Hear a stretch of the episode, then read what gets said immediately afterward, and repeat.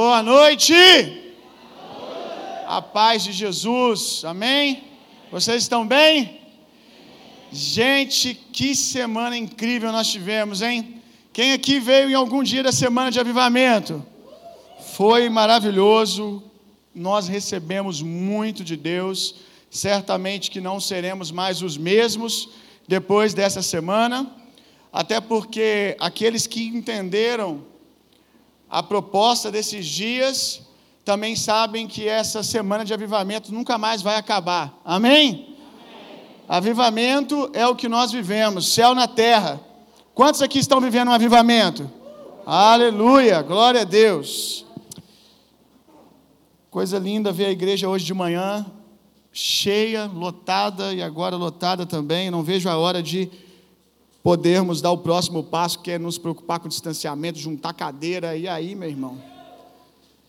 Pode ser que a gente não esteja nem mais aqui, né?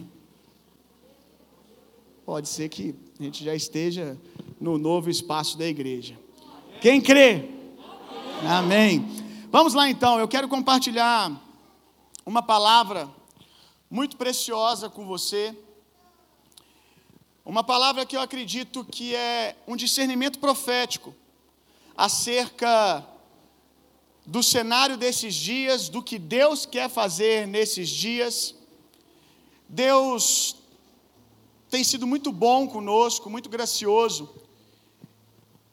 tem nos tratado verdadeiramente como seus amigos, porque nós sabemos que Deus conta segredos para os seus amigos, ele disse que não poderia fazer o que ele intentava fazer em Sodoma e Gomorra sem antes falar com Abraão, porque era Abraão, Abraão era seu amigo.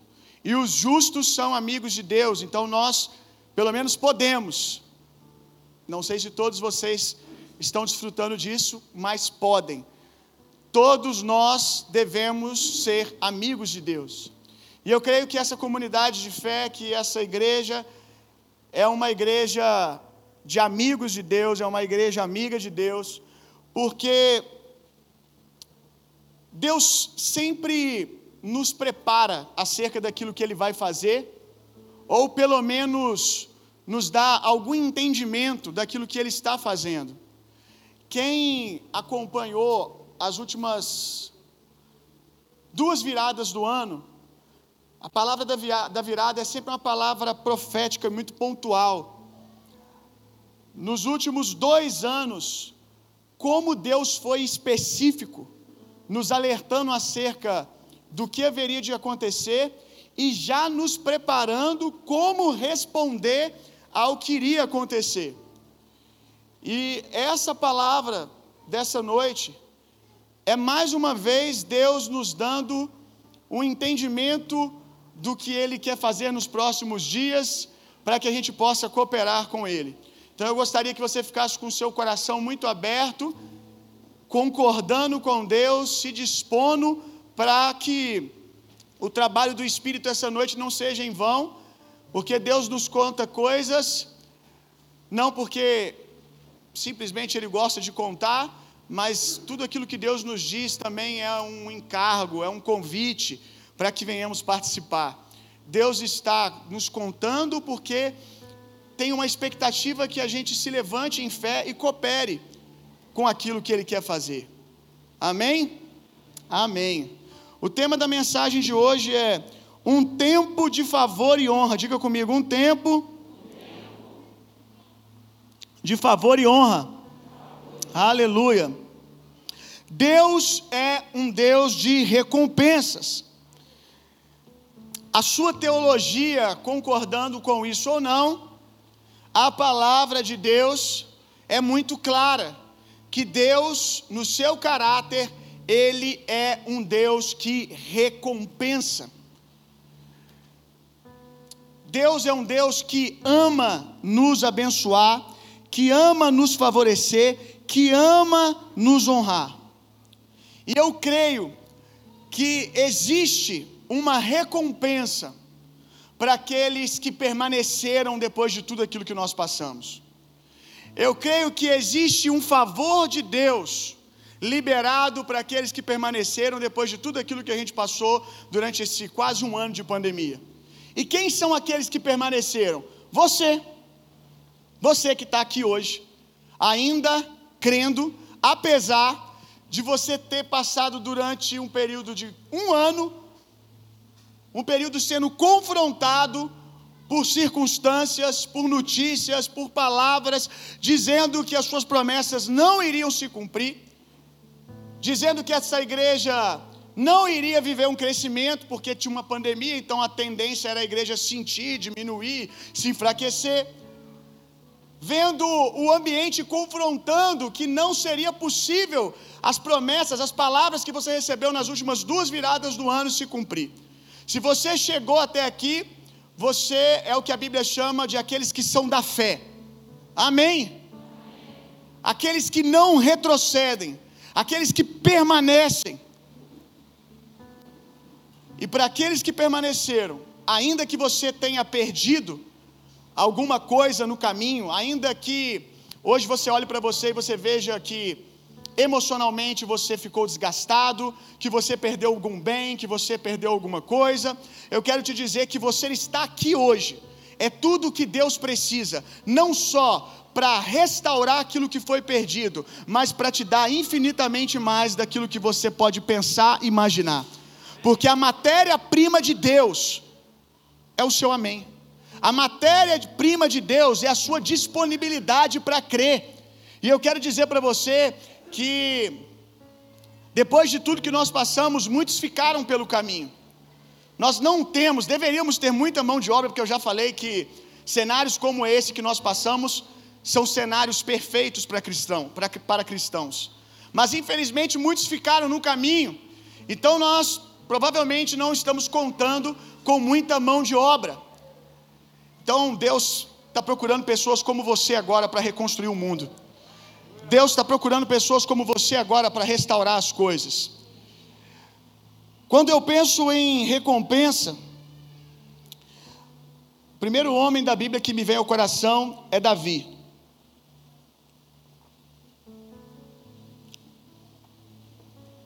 Mas antes de eu falar de Davi, eu me lembrei de algo que eu falei pela manhã.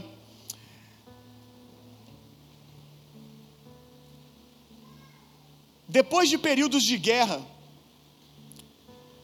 sempre existe um ambiente favorável para reconstrução ou para construir algo totalmente diferente. O caos, o pós-caos, melhor dizendo, sempre é uma oportunidade para um reset. Muito tem se falado no decorrer da pandemia sobre o reset, o grande reset. Eu não quero aqui dizer se eu concordo ou não com esse plano que muitos dizem que nos rondou ou ainda nos ronda de haver um reset na economia, de haver um reset na humanidade. Mas eu tenho que concordar, e você também, que sempre depois de um período de guerra, de devastação, existe uma oportunidade para que as coisas sejam construídas de um outro jeito. E você tem que concordar comigo também que, sendo esse reset um plano do anticristo, um, um plano de grandes famílias, de fazerem esse reset ou não, um plano do diabo ou não, existe agora uma oportunidade para um reset em diversos setores da humanidade. E a Bíblia nos ensina um princípio. Jesus diz que um demônio, quando ele encontra uma casa vazia, ele busca mais sete e ocupa aquele lugar. O diabo sempre vai buscar ocupar lugares desocupados. Mas esse não é o maior, não é o, não é o diabo que tem esse maior encargo, ou que tem poder para isso. O poder para isso não foi dado ao diabo, o poder, os verdadeiros ocupadores de espaço deveriam e são a igreja. Porque a Bíblia diz que aonde nós pisarmos a planta dos nossos pés, o Senhor nos dá por herança. Ninguém deveria ser melhor construidor ou reconstruidor de mundo do que a igreja. Porque nós temos poder de construir através da palavra que sai da nossa boca. O Criador, o mesmo Espírito que pairava sobre a face do abismo, sobre a face do caos, no princípio de tudo. A mesma palavra que criou o mundo é o Espírito e a palavra que está na sua boca, meu irmão. É o Espírito que habita em você e a palavra que está na sua boca. Então eu não gasto muito tempo me perguntando se esse reset ele é real no sentido de ser um grande plano arquitetado por grandes famílias que comandam o mundo, ou um plano do anticristo. Eu sei que há uma oportunidade para um reset, e eu não quero saber se foi o diabo que começou, se foi a circunstância que começou. Eu quero dar a resposta, e a resposta é: é um cenário perfeito para a igreja ocupar. Se muitas coisas foram destruídas. O profeta ele ouviu do Senhor: Eu sou contigo para destruir, para edificar. Se muitas coisas foram destruídas, nós temos a oportunidade agora de construir segundo a ótica de Deus. A maneira que você enxerga as oportunidades, meu irmão, é que vai dizer se você vai se mover ou se você não vai. Se você enxerga que tudo isso é um plano do diabo, e tudo bem você enxergar que é um plano, mas como se o diabo tivesse todo o poder para fazer o reset que ele quer do jeito que ele quiser. Deixa eu dizer uma coisa para você. Eu não sei se ele vai resetar outro lugar, mas aqui, juiz de fora, quem vai resetar é eu e você. Eu não sei o que ele vai fazer em outra jurisdição, mas aqui não, meu irmão. Na minha geografia, quem governa sou eu. No cenário que eu estou colocado, a geografia que eu ando, a, o que se envolve, que eu me envolvo com relação à economia, com relação à educação, tudo que parte de mim, que está ao meu redor, a autoridade sou eu. Eu não vou dar ela ao diabo ou às circunstâncias. Esse é um cenário perfeito para a igreja ocupar, para a igreja se posicionar. Como eu disse logo no início dessa pandemia, que ninguém tinha ou deveria ter mais saúde emocional para passar por isso tudo do que a gente, que não quer dizer que em nenhum momento a gente tenha se abalado, mas quer dizer que sete vezes o justo cair, sete vezes o Senhor coloca de pé. E como eu disse no início que nós que nós que os cristãos deveriam ser aqueles com mais habilidade para passar por isso, eu digo agora no final, disso tudo que a gente passou, que se tem um povo que tem saúde e esperança depois de ter visto o caos, é o povo de Deus, meu irmão. É eu e você. O que muitos chamam de caos, nós chamamos de oportunidade para construir a maneira de Deus. Posso ouvir um amém? amém? Agora sim, falando de Davi. Quando eu penso em recompensa, me vem Davi ao coração. Quando Davi se depara com Golias, ele começa a dizer aos quatro cantos, na verdade, melhor, ele começa a perguntar: o que vai ganhar aquele que derrubar esse gigante? Qual é a recompensa para aquele que derrubar esse gigante? Duas coisas que você precisa entender muito importantes. Primeiro, foi Deus que colocou Davi naquele lugar, na hora certa, no lugar certo para fazer a coisa certa. Davi, ele nasceu para aquele propósito. Davi nasceu para reinar. Davi nasceu para derrubar aquele gigante. Então, saiba que quem colocou ele ali foi a vontade de Deus. Diga comigo a vontade de Deus. Segunda coisa, quem derrubou Golias não foi Davi sozinho. Você conhece a história que Davi pegou uma pedra, colocou numa funda, girou e derrubou Golias. E nós sabemos que, ainda que Davi tenha lançado a pedra em algum lugar, naquela metragem de distância entre Davi e Golias, a unção de Deus, um anjo pegou aquela pedra e fez aquela pedra se transformar, provavelmente em uma das armas mais letais do mundo, pelo menos a mais letal daqueles dias, com certeza. Então, o que realmente derrubou Golias foi o poder de Deus. Quem colocou Davi ali? Deus. Quem derrubou Golias? Deus.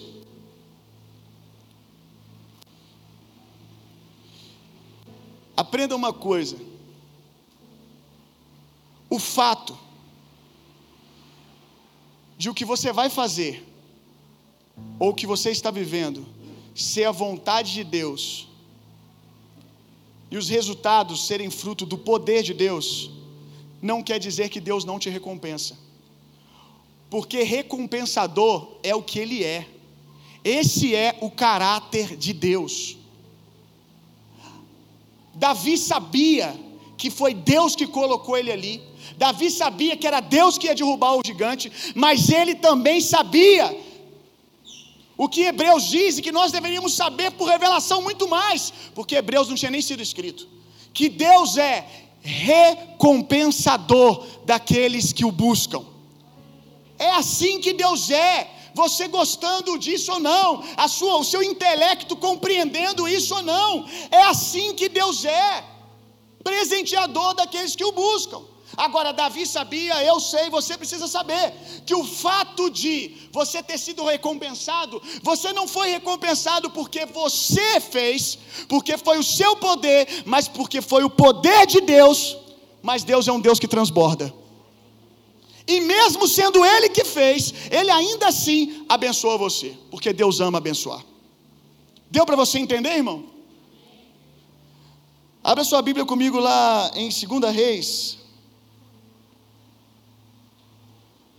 2 Reis, capítulo 7, versos 7 ao 9.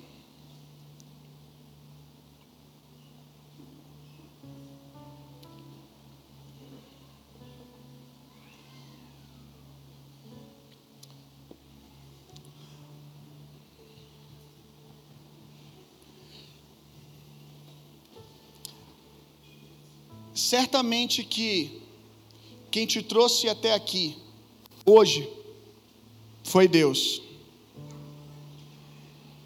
Que o poder que te fez vencer cada uma das batalhas foi Deus. Mas ainda assim, existe despojos, existe recompensa para aqueles que permanecem. Quando quando um, um exército ganha uma guerra, quando um exército derrota o outro exército, tudo que eles deixam ali é chamado de despojo, recompensa de guerra. Deus não precisa e não faz sentido nenhum para Ele os objetos ou as riquezas que ficam, oportunidades que ficam no pós-guerra. Então Deus, uma vez que isso não faz sentido nenhum para Ele, mas são ferramentas poderosas na mão dele para reconstruir as coisas ao seu modo, Ele nos permite pegar, nos permite ser abençoado pela guerra que nós nem mesmo lutamos, mas que foi Ele que lutou, e a única coisa que sobrou para nós é ser mais do que vencedor. Segunda Reis 7, vamos ler a partir do verso 6. Pois o Senhor tinha feito os arameus ouvirem um ruído de um grande exército com cavalos e carros de guerra, de modo que comentaram uns com os outros: O rei de Israel deve ter contratado os reis dos, dos Hititas e dos egípcios para marcharem contra nós. E aqui a gente aprende uma coisa: que aqueles que andam com Deus sempre vão se parecer maiores do que são. Sendo assim, a fim de salvarem as próprias vidas, os sírios fugiram ao, ao anoitecer, abandonando todos os seus pertences, tendas, cavalos, jumentos e deixando o acampamento como estava. Aqueles leprosos, portanto, chegaram às, às, imediações do acampamento e entraram numa tenda. Depois de terem comido e bebido, levaram de lá prata, ouro e vestes que foram em seguida esconder. Retornaram mais tarde e encontraram, encontraram em outra barraca e tiraram de lá os despojos e igualmente os esconderam. O que está acontecendo aqui? O exército inimigo de Deus cercou Israel. Israel não via em si capacidade de guerrear, força suficiente para enfrentar esse exército inimigo e eles se escondem dentro dos portões da cidade. E como a maioria de vocês sabem, leprosos não ficam dentro da cidade, por causa do risco de contaminação. Então os leprosos eram sempre colocados para fora e ficavam em cidades refúgios. Então, quando toda Israel fugiu e se escondeu num lugar seguro, esses leprosos ficaram do lado de fora. Quando Deus, durante a madrugada, ele mesmo se levantou e venceu a guerra por Israel, quem estava lá para ser primariamente abençoado? Os leprosos. Aqueles que haviam sido deixados para trás, essa é a graça de Deus, é o favor de Deus. Aqueles que haviam sido esquecidos e colocados para fora, esse é o Evangelho. Jesus não veio para os sãos, Jesus veio para os doentes, amém? Uma das coisas mais poderosas que você precisa aprender é o tipo de pessoa que Deus quer abençoar: pessoas que precisam, que reconhecem que precisam. E esses leprosos, deixados para o lado de fora, são os primeiros a chegar no arraial e pegar os despojos, pegar o, o que ficou da batalha vencida por Deus, sem levantar uma espada. É exatamente esse cenário espiritualmente falando, que está se desenhando para nós agora. É hora de nós pegarmos tudo aquilo que está disponível. Existe uma graça de Deus para você avançar. Existe um favor de Deus para você empreender. Existe um favor de Deus para você avançar nos projetos, no propósito de Deus para você, para sua família, para sua casa. E eu não quero que você entenda empreender aqui como se eu estivesse falando de negócio, business. Empreender é criar soluções. Existe uma graça em você nesse tempo para ser resposta de problemas, seja do seu patrão ou da sua empresa. Existe uma graça em você para isso, porque você tem saúde que falta na vida de muita gente emocional para ser esse canal de Deus. Como receber o favor de Deus? Como receber esse favor de Deus. A primeira coisa, abre a sua Bíblia comigo lá em Hebreus 11.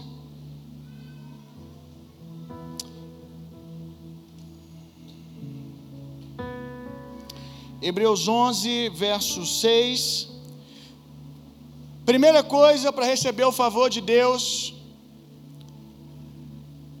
como eu faço para receber? Crendo que essa é a vontade de Deus. Em verdade, sem fé é impossível agradar a Deus.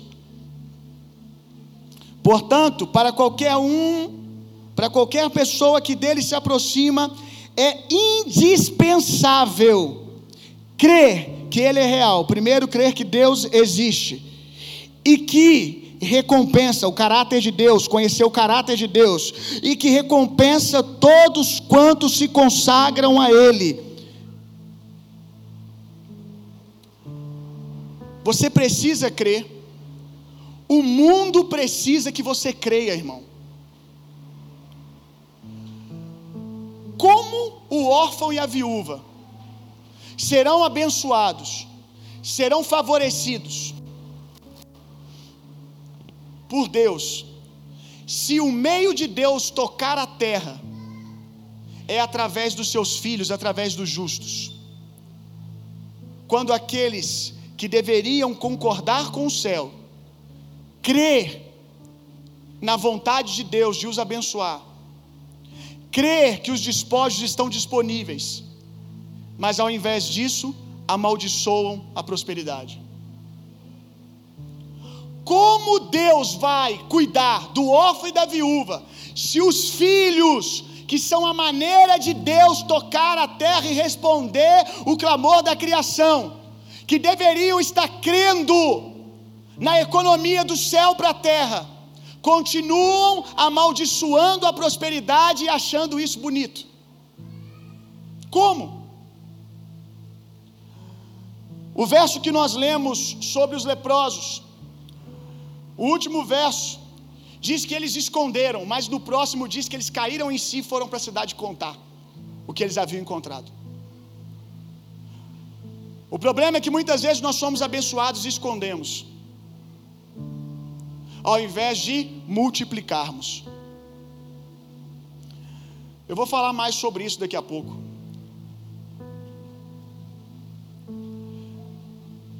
Se você odeia a miséria, não faz sentido você mentalmente concordar com ela. Outra coisa para você receber do favor de Deus, muito simples.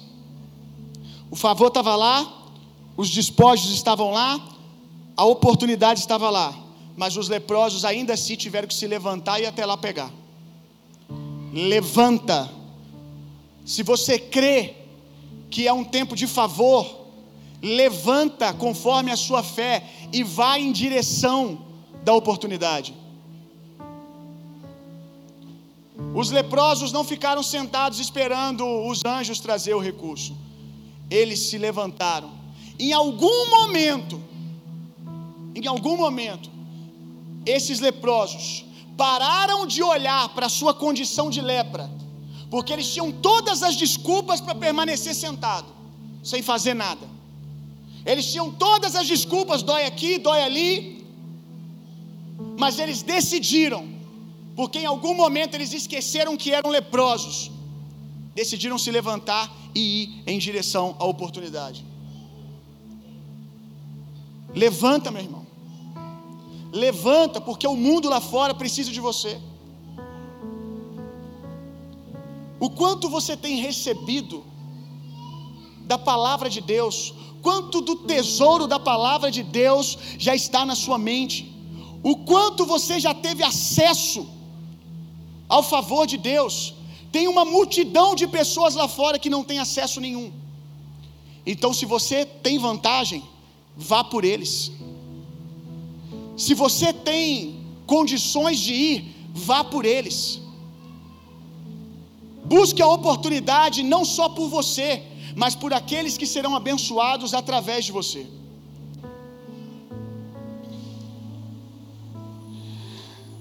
E nesse tempo, não é apenas se levantar em ousadia, mas é também se levantar em sabedoria, meu irmão. Eu fico triste que, em palavras como essa, ainda tem gente que ouve uma ministração como essa e tudo que ele pensa sobre ser abençoado em receber herança, despojos, é milagrosamente um dinheiro cair na conta dele. Sobrenaturalmente alguém chegar e dar um cheque com 5 mil reais. Eu acredito que Deus faz isso, já experimentei Deus fazer isso. Você deve crer que Deus faz isso, mas se a sua expectativa numa mensagem como essa é apenas isso, você não entendeu nada. Uma mensagem como essa precisa fazer você, no melhor sentido, ranger os dentes, fechar a cara e falar: Eu vou para cima, porque Deus é comigo. Eu vou para cima dessas oportunidades, eu vou para cima, eu vou ocupar, eu vou tomar posse. É se levantar em ousadia e se levantar em sabedoria. Parar para ouvir o céu. Nós cremos que Deus multiplica pães de maneira extraordinária. Mas nós precisamos também da igreja que acredita que Deus dá um sonho administrativo para José governar um povo através de sabedoria. Só que é mais fácil sempre esperar o peixe multiplicar. Porque talvez isso não precise de um nível maior de renovação de mente para você buscar direções, tendo as direções, administrar o que Deus falou. Irmãos, nós temos acesso às riquezas da palavra de Deus. Aqui você encontra tudo o que você precisa. Entenda o quão milagroso é. Milagres, sinais e maravilhas, mas também sabedoria. Porque eu quero dizer para você que o que o mundo vai procurar agora, no sentido de economia pelo menos, não são apenas os operadores de sinais e maravilhas. Eles vão procurar homens como José, que são capazes de governar depois de dias como crise, de crise como esse. E eu creio que você pode ser um desses. Principalmente vocês novos, jovens, entendam que isso também é poder de Deus.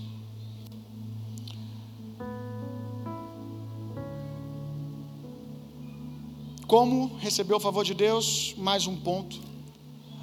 Olhando para Deus e não para sua lepra. E a sua lepra aqui, eu quero que você entenda que são as áreas da sua vida que você ainda não manifestou com plenitude a vontade de Deus, o caráter de Deus. Óbvio que eu estou falando aqui para quem ama a Deus, para quem ama acertar, para quem ama a santificação, mas que está num processo, sendo trabalhado constantemente e tem lugares na sua vida que ainda não são perfeitos. Não olhe para a sua lepra, senão você não vai levantar do lugar. Olhe para o favor de Deus. Olhe para o que Deus está dizendo. Ele está dizendo que quer abençoar aqueles que o buscam e você o busca. Você o deseja. A sua vida é para Ele. Então, meu irmão, olhe para isso. Receba essa palavra como verdade e se mova apesar da sua lepra. Porque mesmo depois de você corrigir essa área que veio na sua mente agora, haverá outro lugar de acusação do diabo. Outro, e outro, e outro, e outro. Então, se você esperar o diabo dizer vai, você não vai nunca. Se você esperar o diabo concordar com você e te achar santo o suficiente para receber algo de Deus, sinto lhe dizer que você não vai receber nunca porque ele é o acusador dos irmãos, o mentiroso, é só isso que ele sabe fazer. Então creia no que Deus está te dizendo, mesmo vendo áreas da sua vida que ainda precisam ser curadas, erga-te e vá em direção ao que Deus tem, porque tem gente mais doente do que você, que vai ser favorecida pelo seu transbordar. Um coração grato, capaz de se alegrar com os seus irmãos. Mateus capítulo 20. Mateus 20, verso 1 ao 16. Muita gente se perde no tempo da honra, muita gente se perde no tempo do favor de Deus, muita gente se perde em dias de avivamento, por esse motivo aqui.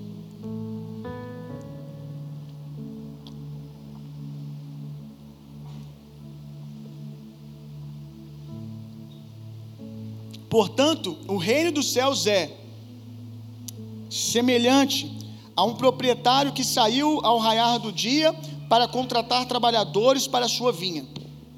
Depois de combinar com cada trabalhador o pagamento de um denário pelo dia, os enviou ao campo das videiras. Por volta das nove horas da manhã, ao sair, viu na praça do mercado outros que estavam parados sem ocupação. Então lhes disse: e de vós também trabalhar na vinha, e eu vos pagarei o que for justo. E eles foram. Tendo saído outras vezes, próximo do meio-dia e das três horas da tarde, agiu da mesma maneira.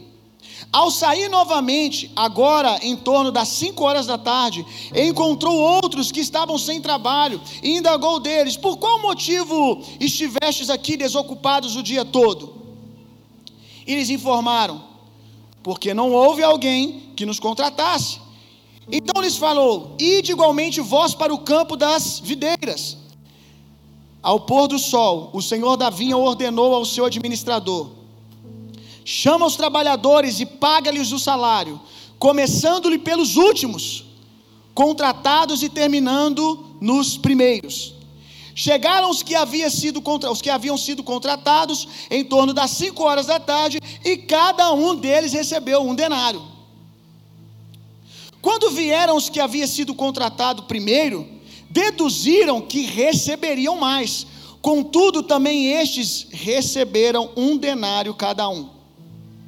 No entanto, assim que o receberam, começaram a se queixar do proprietário da vinha, dizendo: Estes últimos homens trabalharam apenas uma hora, apesar disso, o Senhor os igualou a nós, que suportamos o peso do trabalho e o calor do dia.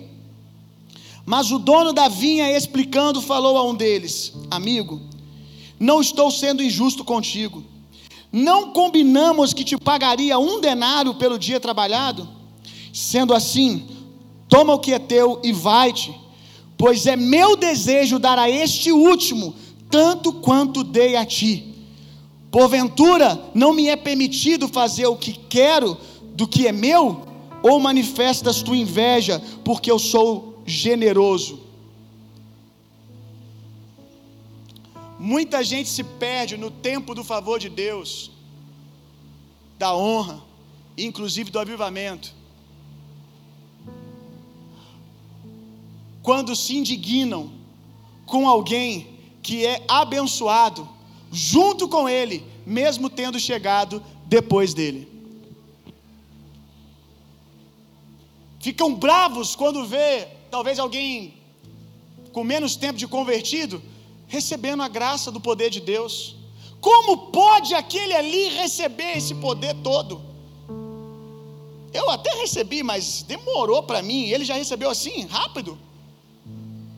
Deixa eu te fazer uma pergunta, você responde do seu coração. Deus pode abençoar as pessoas, meu irmão, até aquelas que você acha que elas não merecem tanto. Deus pode favorecer as pessoas ao seu redor. Deus pode dar a elas o mesmo que você, depois de você ter talvez caminhado mais tempo com o Senhor, elas podem ser abençoadas também. O problema revelado quando alguém diz: Como pode o outro que chegou ontem, que trabalhou menos do que eu, ser abençoado? A doença revelada aqui, o problema revelado, é que quando ele diz como pode o outro ser abençoado, tendo chegado depois, trabalhado menos, é porque ele acha que o que ele recebeu é pelo quanto ele trabalhou e que ele pode comprar Deus. Quando você fica indignado, quando outra pessoa é abençoada junto com você, ou num mover de Deus, um novo convertido é apoderado pelo Espírito Santo e a sua religião grita dizendo: não pode ser assim. É que você está dizendo: precisa fazer o que eu fiz para receber. E aí você está dizendo que foi o que você fez, que foi pelo que você fez que você recebeu. E eu quero lembrar para você o que eu disse no início. Quem derrubou Golias foi Deus. Quem te trouxe até aqui foi Deus. Ponto final. É isso que precisa estar claro no teu coração. Ele vai recompensar você e ele vai recompensar quem ele quiser. E a sua capacidade de se alegrar com o outro, talvez, talvez isso seja o sinal que você está pronto para ser o próximo a ser abençoado. E talvez a sua indignação pelo outro ter sido favorecido, revele o porquê que você não recebeu ainda. Porque tudo que Deus faz, Deus faz por fé. E Deus faz por fé na graça de Deus, em Cristo. Cristo é o fundamento. Cristo é o fundamento de todas as coisas. Se é você a força do seu braço, então você vai receber só o que o seu braço pode te dar. Mas se você quiser viver escorado em Cristo, através de Cristo, através da obra de Cristo, aí você pode receber infinitamente mais do que aquilo que você fez ou do que acha que fez. Deu para entender? Você vai conseguir se alegrar com outros irmãos? Porque quando o outro é abençoado, você está sendo abençoado, porque nós somos o corpo de Cristo. Se a mão é abençoada, a outra também foi. Favor chegou para o corpo. Êxodo capítulo 12.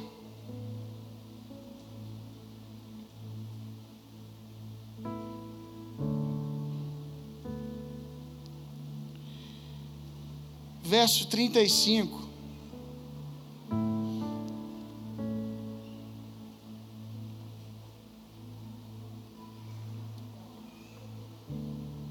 Verso 35, verso 36.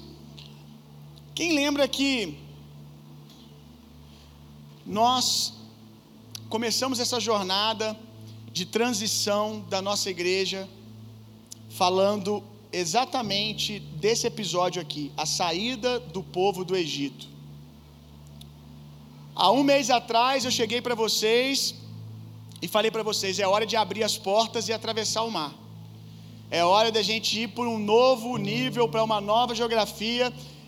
É hora de nós vivermos o nosso êxodo como igreja.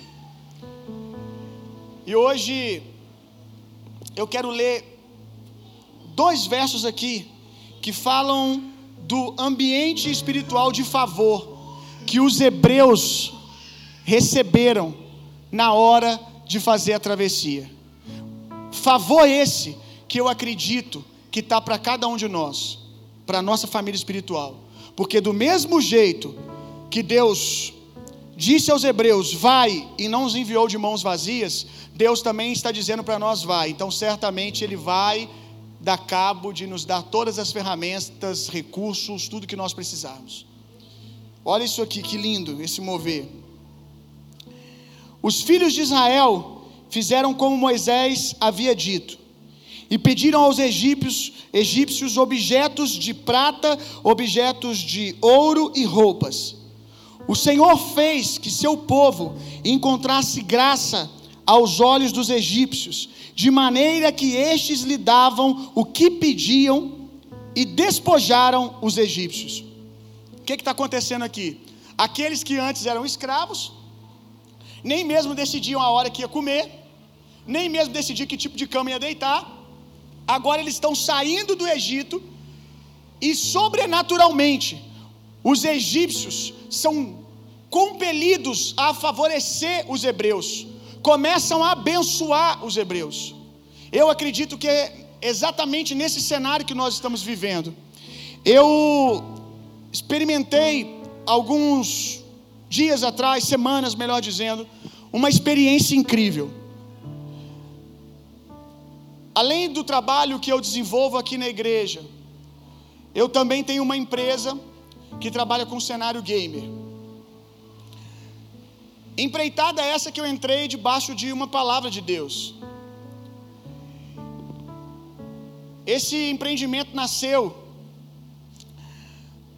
depois daquela mensagem que eu preguei aqui, que eu trouxe aqui o clipe do Alok. Quem vai lembrar? Que eu Passei para vocês o clipe do Alok.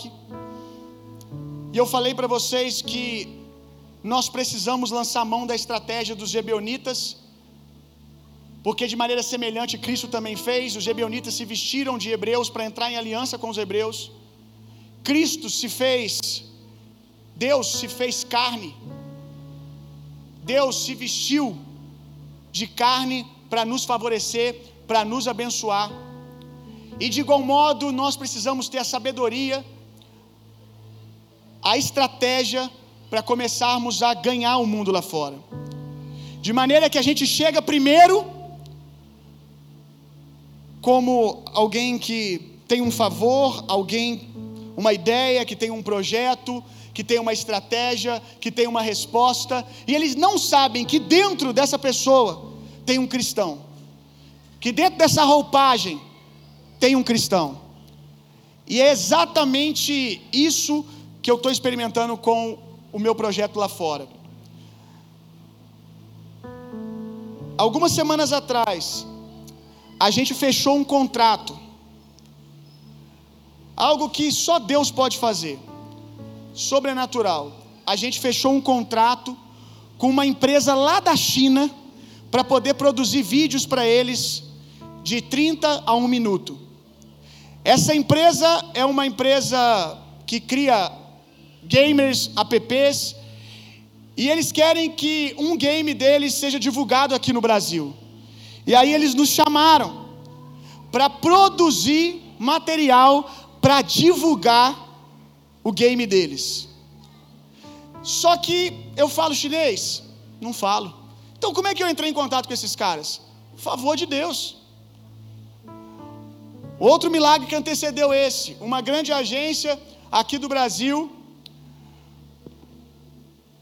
que agencia a maior empresa gamer hoje do mercado brasileiro.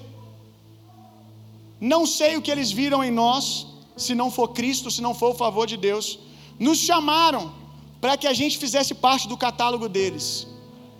Com mil seguidores no Instagram, ou seja, a gente não tinha nada aparentemente para oferecer para eles. Em quatro meses.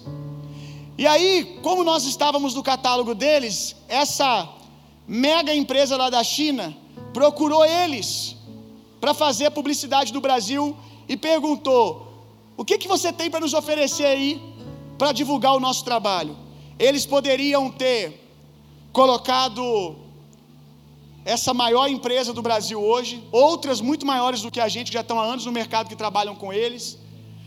Mas o dono da empresa virou para mim e disse assim: eles são muito maiores, eles têm muito mais ferramentas, mas a paixão que vocês têm e a excelência que vocês têm para fazer as coisas me motiva a dar essa oportunidade para vocês.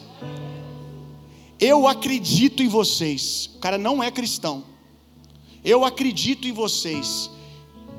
Ele não sabe, mas o que ele vê em nós quanto à excelência e outras coisas se chama Cristo. E aí ele vendeu a publicidade da nossa empresa para essa empresa na China.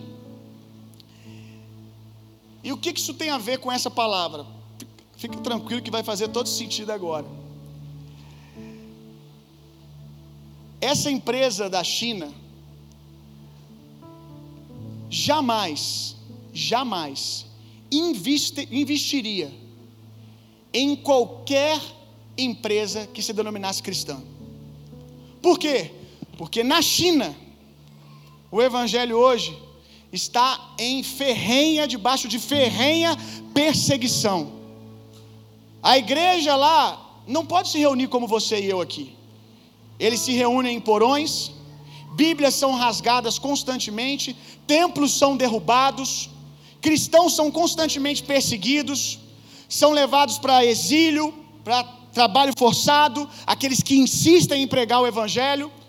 Então jamais eles iriam colocar algum recurso em algo que fosse gospel, que tivesse estampado igreja. Mas o que eles não sabem é que há alguém aqui que não perde oportunidade, meu irmão. Quando eu fiquei sabendo desse, da possibilidade de assinar esse contrato que a gente deu início ao processo de assinatura agora essa semana, eu disse para Deus: Deus, meu irmão tá aí, o Igor?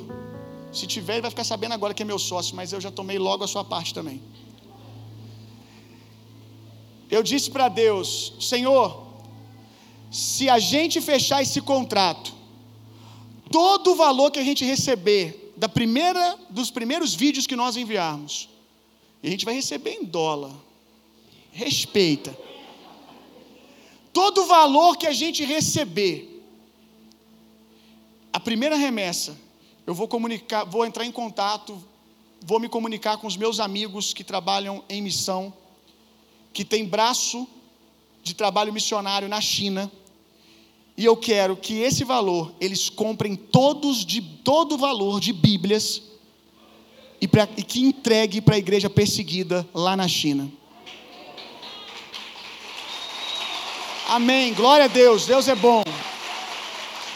Isso se chama favor de Deus, meu irmão. E aí, quando o favor vem, quando a guerra é vencida, Você tem que decidir se você vai enterrar ou se você vai compartilhar. Deus vai favorecer. E aí, o que você tem feito com aquilo que Deus tem te dado? Com pouco, com muito? Como você tem lidado com o que Deus tem te dado? E eu falei para algumas pessoas, eu vou dar um soco na boca do estômago, do estômago desse principado da economia desse principado que oprime a igreja também. Porque esses espíritos malignos de perseguição lá da China, eles vão ter que engolir isso. Eles vão pagar pelas Bíblias. Eles vão ter que pagar por cada Bíblia que vai chegar lá. Eles nunca fariam isso se não nos se eu não me movesse, se nós não nos movêssemos em sabedoria, meu irmão. Chega dos filhos das trevas serem mais astutos que os filhos da luz. Vamos deixar a nossa luz brilhar alto, meu irmão. Quero te contar um outro testemunho dentro dessa palavra aqui. Você entendeu por que eu vi essa palavra? Transferência, meu irmão. Transferência de valores, transferência de ferramentas, transferência de riqueza. Quando nós falamos do Êxodo, eu disse para vocês que nós iríamos mudar de espaço, que nós, nós iríamos para o espaço novo da igreja, que a gente estava de mudança e vocês fizeram uma barulhada na igreja, ah, porque primeiro, no primeiro momento vocês acharam que eu estava para jogar aqui no telão o endereço do novo espaço, qual era a data da mudança, e depois que vocês fizeram bastante barulho, eu disse para vocês: Eu tenho o lugar para onde a gente vai? Não. Eu tenho dinheiro, a nossa igreja tem dinheiro para ir para lá? Também não. Mas nós vai? Nós vai.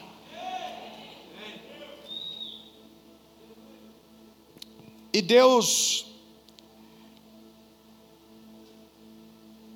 sempre testifica aquilo que ele diz com sinais e maravilhas. Se alguém aqui tinha dúvida que quando eu subi aqui para falar que a gente ia mudar, sem um real, para não dizer um real, a gente tinha mais ou menos o nosso caixa reserva que a gente usa para momentos de crise, para assessorar alguma situação que o campo missionário necessite, algum ministério, alguma coisa, que o que nos sustentou na crise, mais ou menos 30 mil reais. Que não é suficiente nem mesmo para a gente botar uma acústica se fosse aqui. Pra você ter uma noção de proporção. Pode parecer muito, mas não é muito quando se fala de uma estrutura de um templo, nem mesmo como esse aqui. A gente gastou bem mais do que isso para essa estrutura de som aqui, por exemplo.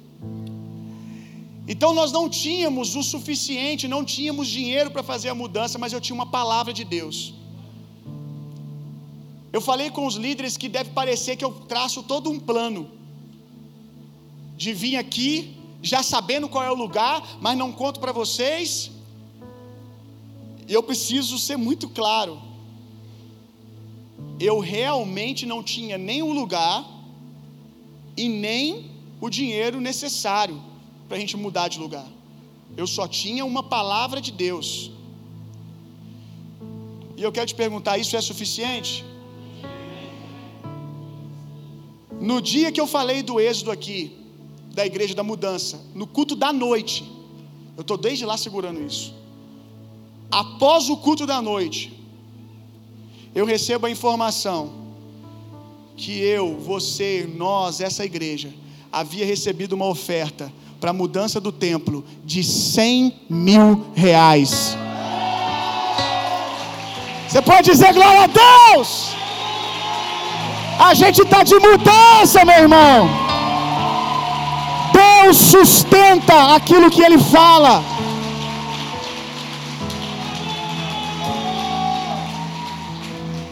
Deus tem nos favorecido, meu irmão. Agora, o lugar que a gente vai, em nome de Jesus, que eu não vou falar hoje, eu preciso de acertar mais algumas coisas. Talvez, talvez semana que vem, o nosso culto eu, vai ser em outro lugar. Eu vou procurar algum centro poliesportivo, casa de evento, é, não sei, por exemplo, esporte ou olímpicos. Você nem se fala isso, é assim que fala. Mariano Hall, algum desses lugares que cabe todo mundo. Porque eu não abro mão de contar aonde vai ser o próximo lugar com todo mundo junto, celebrando numa noite de adoração intensa. O lugar que nós vamos não dá para a gente entrar lá de imediato. Tem muitas coisinhas para fazer. Nós temos hoje esse valor para a gente começar a trabalhar a nossa mudança. Porém, o que Deus está fazendo é tão grande, irmão, que nós vamos precisar de mais do que isso. Esse som aqui não vai servir falando do potencial que o espaço tem, nem para a salinha das crianças. Então a gente precisa, num decorrer de seis meses, ah, só para aumentar a sua fé, o lugar lá está disponível para compra. Eu não sei se você tem fé para isso. Você tem? Amém. Eu tenho, meu irmão. Aleluia. Então a gente, no período de seis meses, a gente tem que levantar mais uns 200 mil reais para a gente botar realmente os equipamentos no lugar, investir em som, investir em estrutura, pintar, é muita coisa. Mas eu não tenho dúvida que se Deus trouxe os 100, os outros 200 está no nosso meio, meu irmão. Eu não vou levantar a oferta aqui hoje, porque eu não quero que vocês façam nada na emoção. Eu quero que vocês façam as coisas a partir de uma renovação de mente. Sem sombra de dúvida, se todos vocês aprenderem, no mínimo, que pão é para comer e semente é para plantar, não vai faltar recurso. Deus nos dá coisas para desfrutarmos, mas aquilo que é semente deve ser plantado, irmão. Pare de comer as sementes. Não precisa a gente chegar e ficar levantando grandes mutirões de oferta, mutirões de oferta.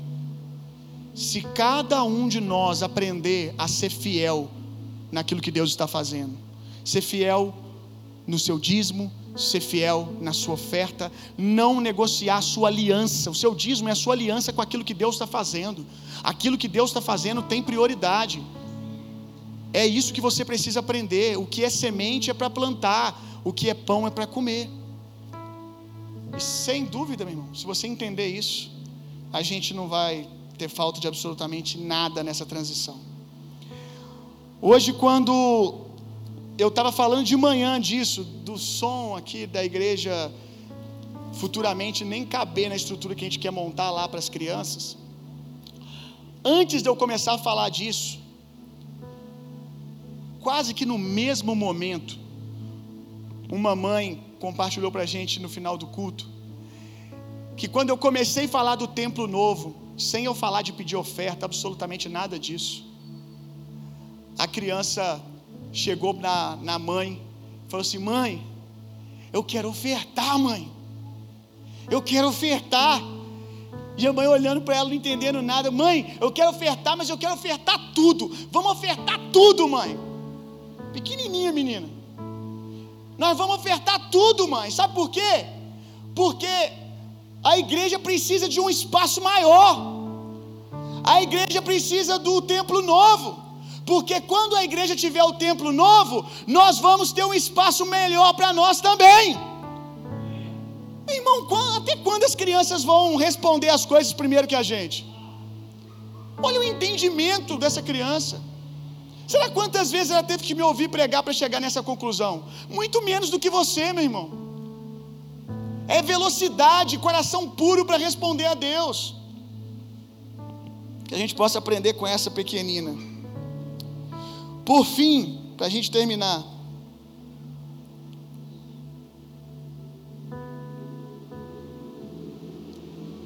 Milagres devem mudar a sua mente. Tenho falado disso constantemente e vou continuar repetindo. Milagres não são feitos para entretenimento. Ainda que a gente se alegre, que a gente faça barulho e tem que fazer mesmo, tem que celebrar o que Deus está fazendo. Até acho que vocês fizeram pouco barulho. Espero que quando eu chegar com o endereço novo, vocês arranquem o teto, faça as cadeiras voar. Mas o, o propósito do milagre não é esse. O propósito do milagre é renovar a nossa mente, é nos dar pistas sobre a economia do céu. Se há um milagre de finanças, por exemplo, é nos mostrar como o céu se move, é uma janela que se abre para que num, num curto espaço de tempo, quando o milagre acontece, a gente veja como o céu funciona e como a gente deveria funcionar o tempo todo. Milagres não são para ser um evento, milagres devem inaugurar um estilo de vida. A gente não pode, depois de um milagre, estar tá no barco discutindo como é que a gente vai comer porque o pão acabou. A gente não pode entrar num barco depois com Jesus e estar tá discutindo no mesmo nível de incredulidade. Milagres devem mudar a nossa mente. Milagres devem nos esticar para nunca mais pensarmos da mesma maneira de antes. Depois de um milagre, aquele sobrenatural, aquela intervenção do céu na terra deve ser uma base, é dali para mais. Você não pode ter visto Deus intervir e continuar pensando do mesmo jeito. Tem que renovar a sua mente, meu irmão.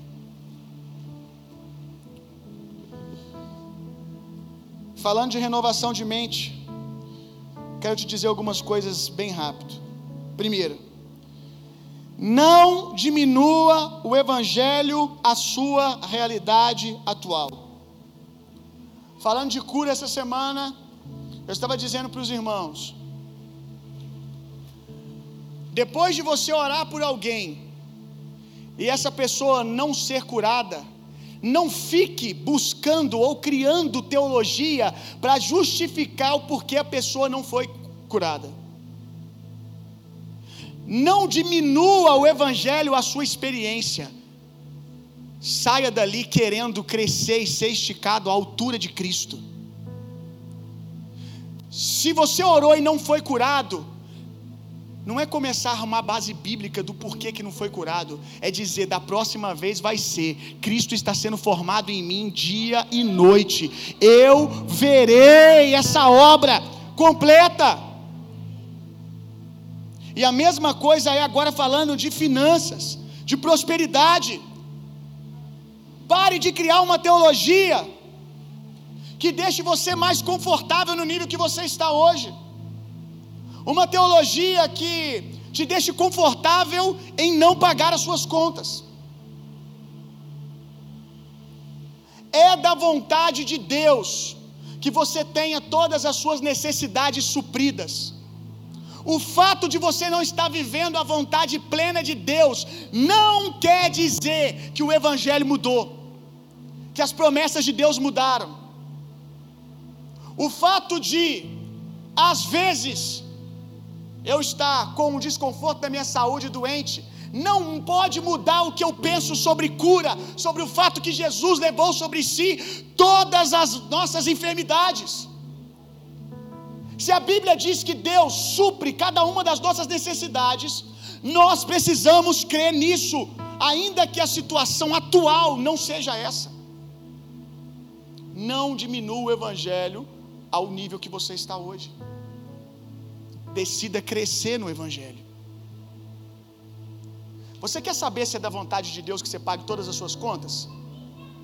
Você quer saber se é da vontade de Deus ou não? Eu vou te dar uma resposta teológica que vai mudar a sua vida. Você quer saber se é da vontade de Deus que todas as suas contas sejam pagas? Pergunta para quem você está devendo. Se ele for crente, ele está orando de dia e de noite para você ser abençoado.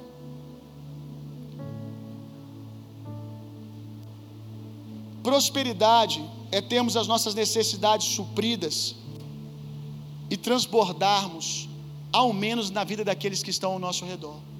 É termos condições de abençoar alguém, de fazer a compra e naquele mês falar assim: vou fazer mais um pouquinho porque eu vou montar uma pequena cesta básica para alguém.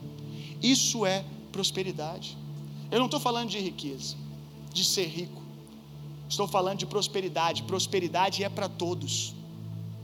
Eu sei que você já ouviu muita gente pregar prosperidade misturado com riqueza, são coisas diferentes.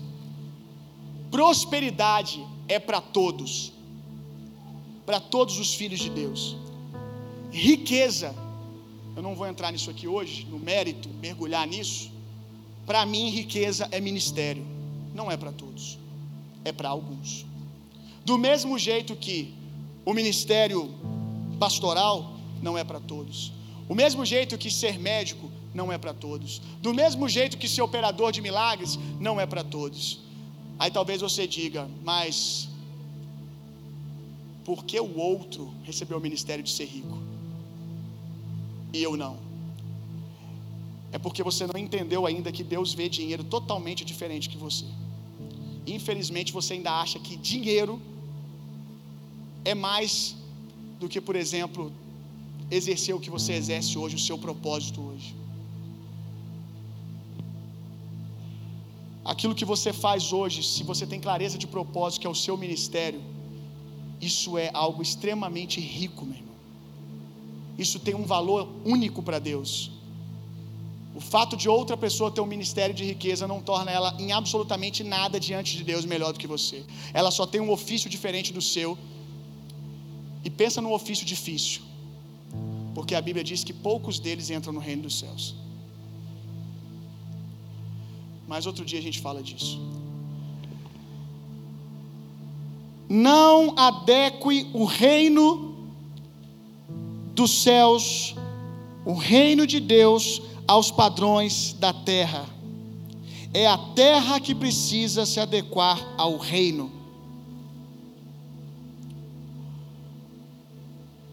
O fato de nós vermos hoje tanta coisa ao nosso redor, que eu não sei você, mas eu fico indignado com a miséria. O fato de nós vermos pessoas passarem necessidades, o fato de nós vermos pessoas não conseguirem nem, nem mesmo ter água encanada, nem mesmo uma cesta básica se alguém não assessorar. Isso me revolta, mas eu não posso adequar o reino de Deus a essa realidade. Eu preciso pregar o Evangelho para que essa realidade se adeque ao reino de Deus. Um outro ponto, não amaldiçoe a prosperidade. Você quer amaldiçoar alguma coisa? Amaldiçoa a miséria, meu irmão. Amaldiçoa a miséria, é isso que você precisa fazer olhar para aquilo que não se parece com o reino de Deus e amaldiçoar, mas não é só em oração, não, mas é com obras de justiça, favorecendo quem precisa. Ficar com raiva de pessoas que são abençoadas não vai ajudar absolutamente nada. Ah, mas Fulano, cristão, foi abençoado e só junta para ele. Deixa que ele um dia vai ter que lidar com Deus sobre isso. A pergunta é: você é o tipo de pessoa que Deus pode abençoar, que não vai enterrar os tesouros? Se você é, então você está indesculpável, porque se Deus abençoa até quem não é, por que, que você não vai fazer alguma coisa que tem o coração correto? Então nós precisamos de você. Se você tem esse coração tão correto, é de você que nós precisamos, para que o reino de Deus se manifeste na terra, para que o órfão e a viúva seja cuidado.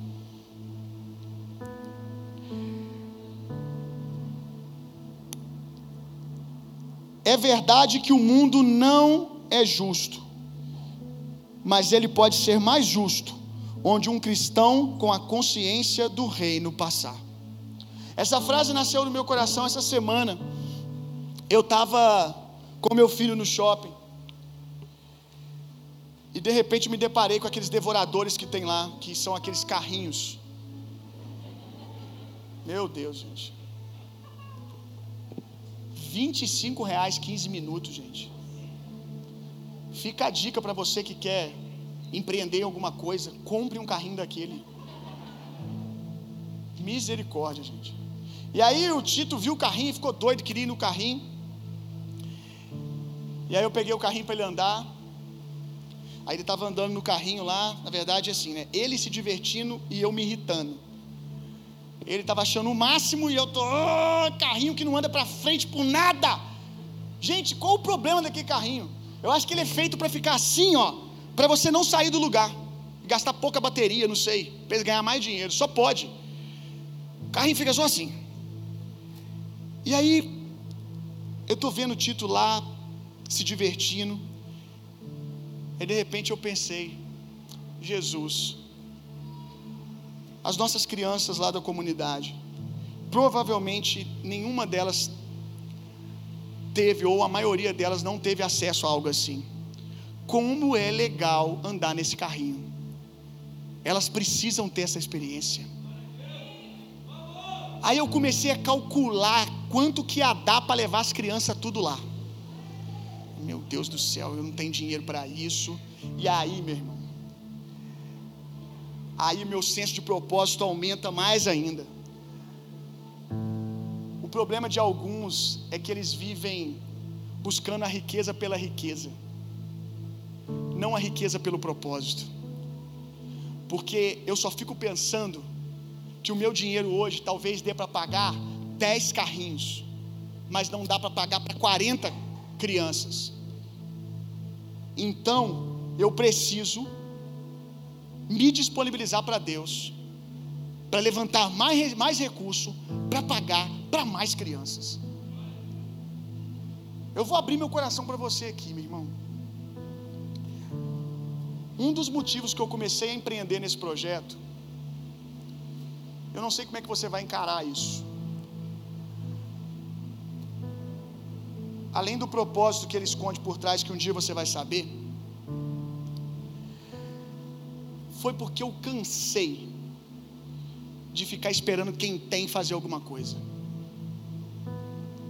Eu cansei. Se tem uma coisa que eu não suporto, é fazer apelo de oferta. Eu gosto de ensinar sobre oferta. Eu gosto de ensinar sobre prosperidade, ensinar sobre generosidade. Mas se tem uma coisa que eu não gosto, é de fazer apelo para oferta porque não deveria nem existir apelo para oferta. Devia ser uma coisa totalmente voluntária, a partir de um coração. E eu cansei, irmão, de olhar para onde eu quero chegar com essa igreja e pensar, aí eu preciso que pelo menos tantas pessoas se despertem. Eu disse, Jesus, estou indo Estou indo, Jesus. Pelo menos eu vou saber que o que eu podia fazer, eu fiz. Aonde que está o recurso? Eu estou indo, Jesus. Eu estou indo buscar. Que a sua graça me favoreça, porque eu não aguento mais ficar esperando para ver aquilo que no meu espírito já está pronto. Eu me movo pelo propósito, meu irmão, e você precisa encontrar propósito. Isso vai te motivar, isso vai te dar gás para trabalhar, isso vai te dar gás para fazer o que você tem que fazer.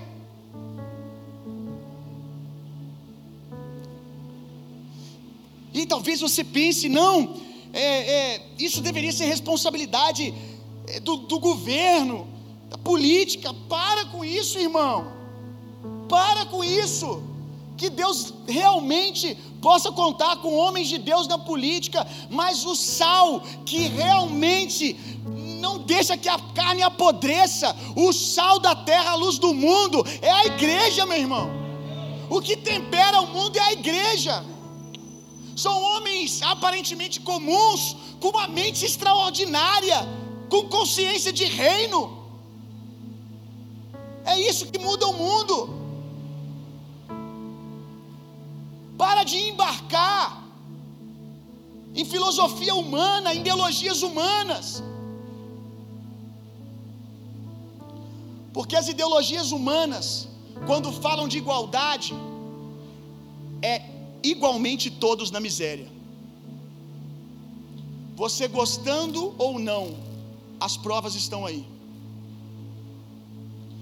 Um extremo é igualdade. Aí, na igualdade, política de alguns não é todas as crianças tendo acesso a carrinho, é todas as crianças sem carrinho. E os políticos lá em cima andando de Tesla. Do outro lado, daqueles que ajuntam e cobrem os tesouros. Aqueles como grandes mentes hoje do mundo. Essa semana eu estava vendo um, um, uma imagem com uns texto, um texto sobre o Elon Musk.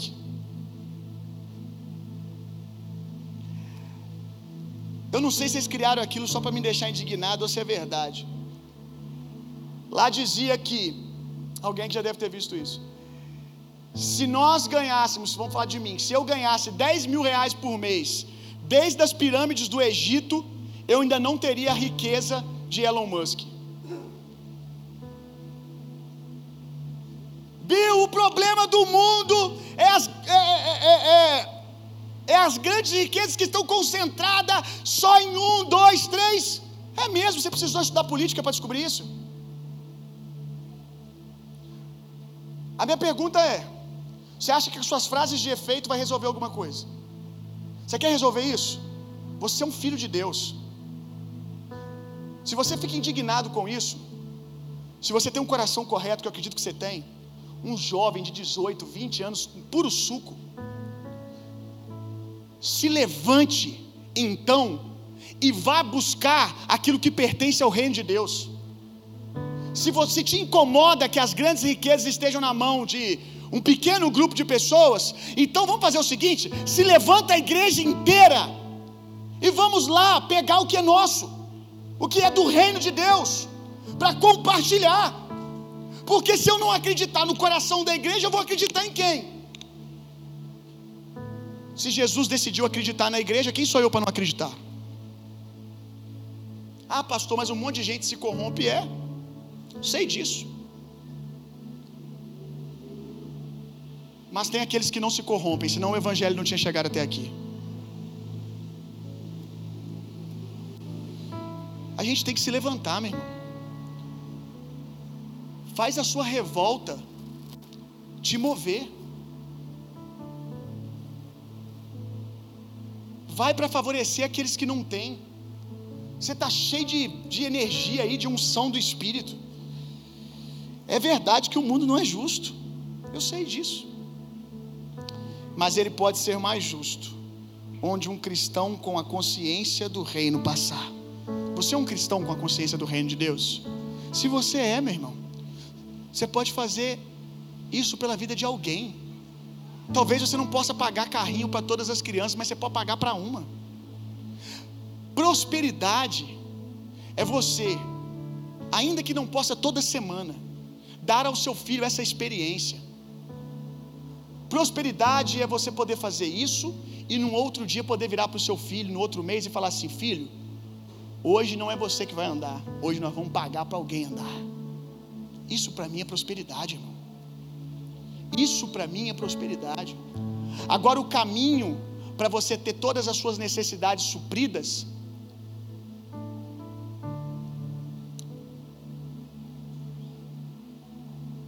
é entender que ainda que Deus faça um milagre para pagar sua conta amanhã, se a sua mente não mudar, você vai se endividar de novo. Então, o maior milagre que você precisa é entender o poder que está nessa palavra, renovar a sua mente e se tornar um bom administrador. Perdoe a minha indignação, meu irmão. Perdoe a minha indignação. Mas até quando eu vou ver cristãos pagando 15 mil reais para ver um coach falar coisas que você ouve todos os dias aqui. Uma coisa é você ouvir alguém que vai te dar ferramentas para o seu trabalho, que vai te dar estratégias, por exemplo, de marketing, coisas que a Bíblia talvez não escancare para você, embora eu acredito que ali estão a raiz de toda sabedoria, está a raiz de toda sabedoria. Alguém que vai te dar o caminho das pedras, ok. Um outro profissional que vai te dar a experiência dele, que vai te dar network. Ok, que vai te colocar num cenário onde as pessoas estão trabalhando com a mesma coisa que você. Eu respeito isso. Eu só não respeito ver cristãos pagando uma fortuna para ver coach falando aquilo que a gente fala constantemente e tu não dá uma oferta. Aí você vê um cara falando com um terno bonito. Toma todo o meu dinheiro. Como se nunca tivesse ouvido aquelas verdades. Sabe aonde ele foi aprender para ensinar para você? Livro de Provérbios. Livro de Eclesiastes. A riqueza está ali na sua Bíblia, meu irmão. Começa a ler ela. Começa a viver esse milagre diário chamado renovação de mente. Mas ainda vai ter gente que vai preferir sair daqui dizendo o que eu não disse, para justificar você permanecer no lugar que você está. Vai preferir se ofender, porque se ofender com as coisas que eu estou falando, dá a você o direito de permanecer do jeito que você está. Mas eu sei que há aqueles que vão sair daqui e vão dizer: Jesus, eis-me aqui. Amanhã de manhã, pode ser que você acorde e com conta para pagar do mesmo jeito. Você só não vai olhar para elas e vai falar assim: tudo bem, é normal. Você vai dizer: Jesus, eu quero aprender com a tua palavra como seu administrador melhor. Jesus, hoje é essa situação que eu estou. Eu não quero que você entre num lugar de condenação, de peso, ao ouvir, nossa, o Bill está falando de mim porque eu estou devendo uma conta de água, isso ou aquilo. Eu não quero que você entre num lugar de condenação, eu quero que você entre num lugar, entre num lugar de transformação. Não é sair daqui ofendido, é sair daqui disposto a, dia após dia, segunda a segunda, começar a ler a sua Bíblia a buscar sabedoria na palavra de Deus para você se tornar um homem melhor para sua família, um administrador melhor para sua casa, para os seus filhos. É sobre isso, meu irmão. Porque as riquezas estão aí. No meio da crise, irmão, o dinheiro só muda de mão, mas ele continua lá. Dinheiro não deixou de existir depois de tudo que nós passamos. Ele continua lá. Ele só troca de mão. E está na hora dele ir para as mãos certas. Pelo menos aqui na cidade de Juiz de Fora, que é a nossa jurisdição. Você pode se colocar de pé no seu lugar?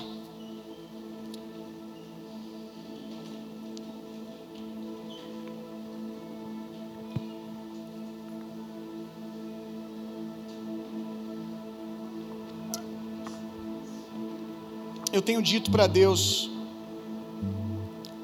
constantemente quando eu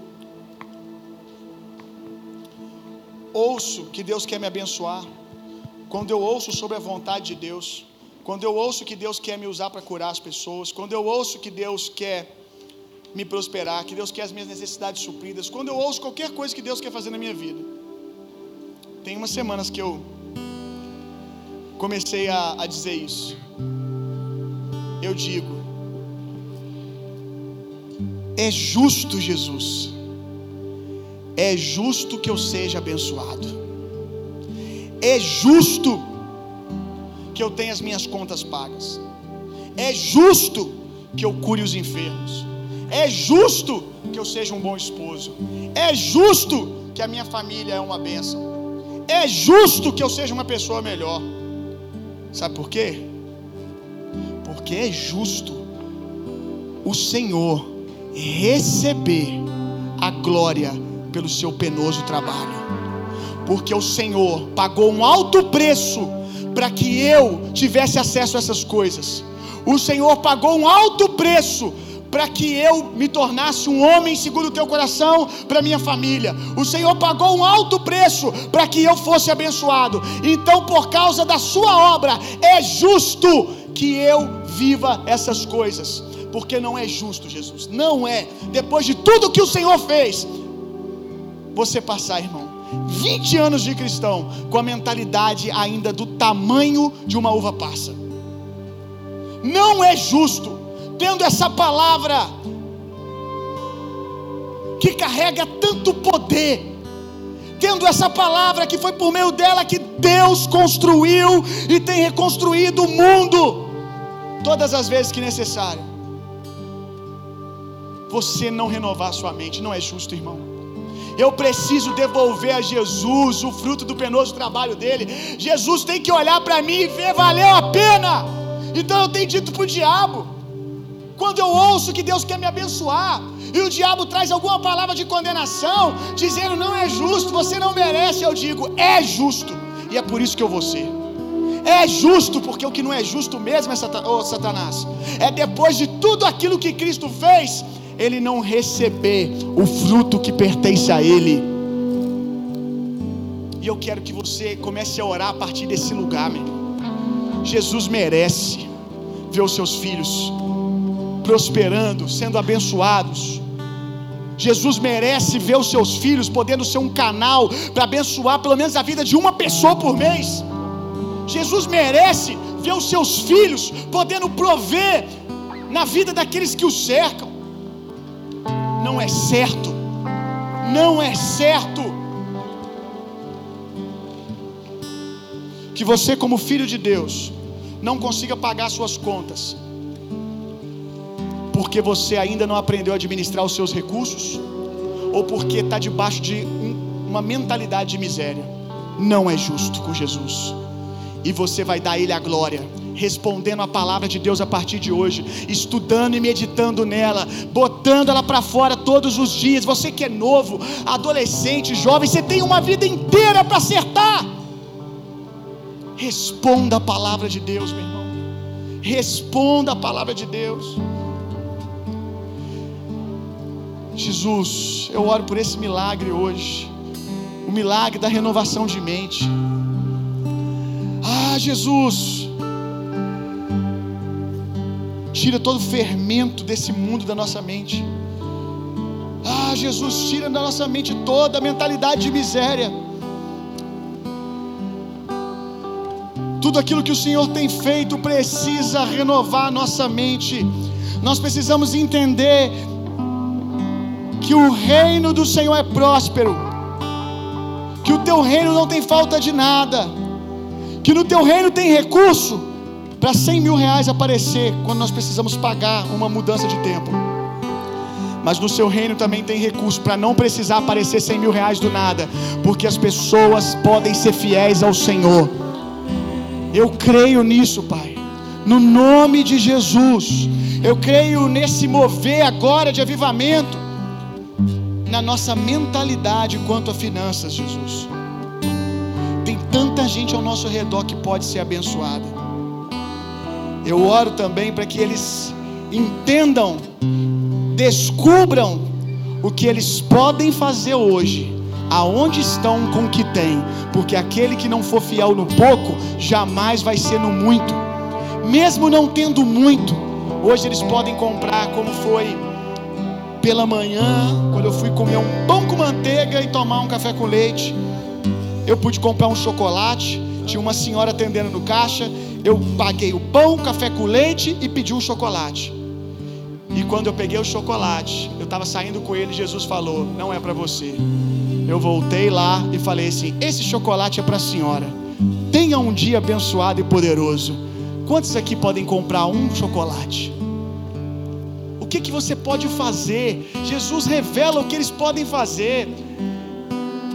Certamente que o que eles não fazem, mesmo podendo comprar um chocolate, é porque falta renovação de mente, Jesus. De se mover a partir do que crê, de uma mente renovada, não a partir do bolso. Meu bolso pode não ter um carro para dar para alguém. Meu bolso pode não ter como pagar a compra total do mês de alguém. Mas o meu bolso pode hoje comprar um saco de pirulito e mandar lá para a base missionária da igreja. Eu posso abençoar alguém. Eu posso comprar um livro para alguém que vai ajudar a encontrar renovação de mente. Eu posso abençoar alguém nesse processo que eu estou vivendo. Eu posso, Jesus, começar ser fiel ao Senhor, com aquilo que o Senhor está construindo. Em nome de Jesus, Pai, revela aquilo que eles podem fazer hoje. Não deixa eles entrarem nesse lugar. Ah, amanhã, quando eu tiver, aí eu começo a fazer. O dia que eu tiver isso e começar com esses sonhos que não encontram alguém hoje que se parece com essa pessoa que ele está vendo há 10 anos aqui para frente, dois anos. Que no nome de Jesus eles comecem a ser agora ainda que numa versão beta, numa versão menor, aquilo que eles almejam ser daqui a 10 anos, o que eles podem fazer por alguém agora. Revela isso ao coração deles em nome de Jesus. Que eles entendam que, assim como José teve sabedoria para administrar no meio da crise, essa graça está para eles também. A tua palavra nos ensina, Jesus. Que a gente entenda os tesouros que estão escondidos nas Escrituras. Como curiosamente Jesus naquele filme O Livro de Eli havia uma busca desesperada para encontrar uma Bíblia para reconstruir o mundo. Porque o mundo poderia ser construído se alguém encontrasse os tesouros da sua palavra. Nós não vamos deixar por falta de postura nossa, de fé para se mover e ocupar, que o mundo ocupe os lugares vazios, que o mundo volte, que o diabo volte sete vezes pior para os lugares que ele foi expulso durante esse período. Em o nome de Jesus, nós vamos nos erguer como igreja, cada um na geografia que está, em autoridade e poder cada um na proporção do que pode fazer, trazendo luz. E se todo mundo brilhar, certamente que essa cidade não ficará mais em trevas. Em o nome de Jesus, em o nome de Jesus. Eu creio, Jesus. Eu creio. Chegou a hora da sua igreja. Chegou a hora da gente se levantar em fé. Eu digo amém, Jesus. Eu digo amém. Eu digo amém. Eu digo amém, Jesus. Eu digo amém. Eis-me aqui, ainda que haja tantas limitações em mim. Eu digo amém, porque eu sei que o Senhor tem poder para me transformar. Eu não digo amém para os lugares que eu estou, para os níveis que eu estou, que não estão de acordo com a Sua vontade, boa, perfeita e agradável. Eu digo amém para a Sua vontade me transforma de dia e de noite, dia após dia, até que eu possa ser um canal para favorecer o órfão e a viúva, que eu possa ser um canal para um avivamento que abençoa o ímpio, um avivamento que abençoa aqueles que não conhecem ao Senhor. Uma igreja que transborda tanto que sobra para os de casa, para a comunidade lá, que é a nossa família espiritual também, mas que inunda toda a cidade, Jesus. Renova a força e o ânimo de cada funcionário aqui que está numa empresa, que pode ser um José naquele lugar, cheio de esperança, com a palavra de ânimo. Abençoa, fortalece cada micro, médio e grande empresário dessa igreja. Aqueles que sobreviveram com seu negócio, nós contamos com eles para reconstrução. Aqueles que fecharam, nós também contamos com eles, porque o segredo nunca foi o negócio que eles empreendiam, mas é a mente e o espírito que eles têm. O Senhor certamente os levantará para coisas ainda maiores, no nome de Jesus. Nós somos uma igreja que crê em curas e milagres, somos uma igreja que crê num reino próspero para abençoar a vida das pessoas.